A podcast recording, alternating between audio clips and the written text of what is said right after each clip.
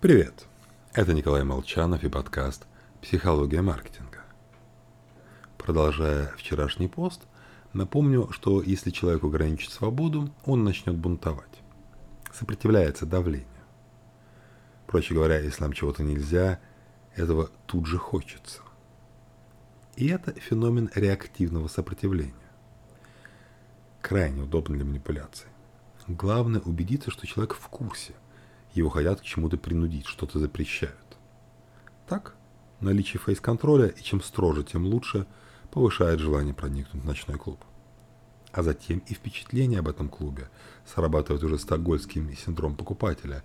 Люди ищут оправдания для потраченных сил и средств.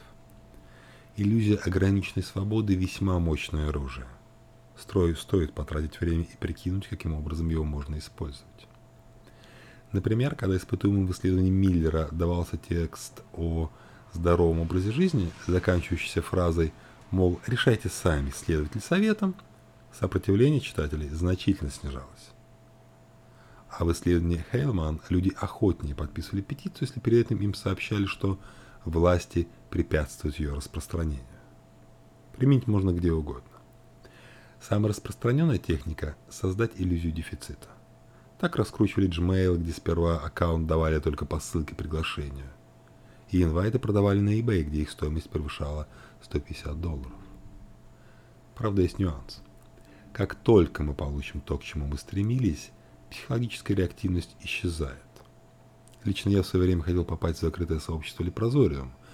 Через несколько лет познакомился с основателем, получил инвайт, зашел, осмотрелся и вышел. Но в целом прием работает и очень хорошо. Только, как правило, один раз. С вами был Николай Молчанов и подкаст «Психология маркетинга».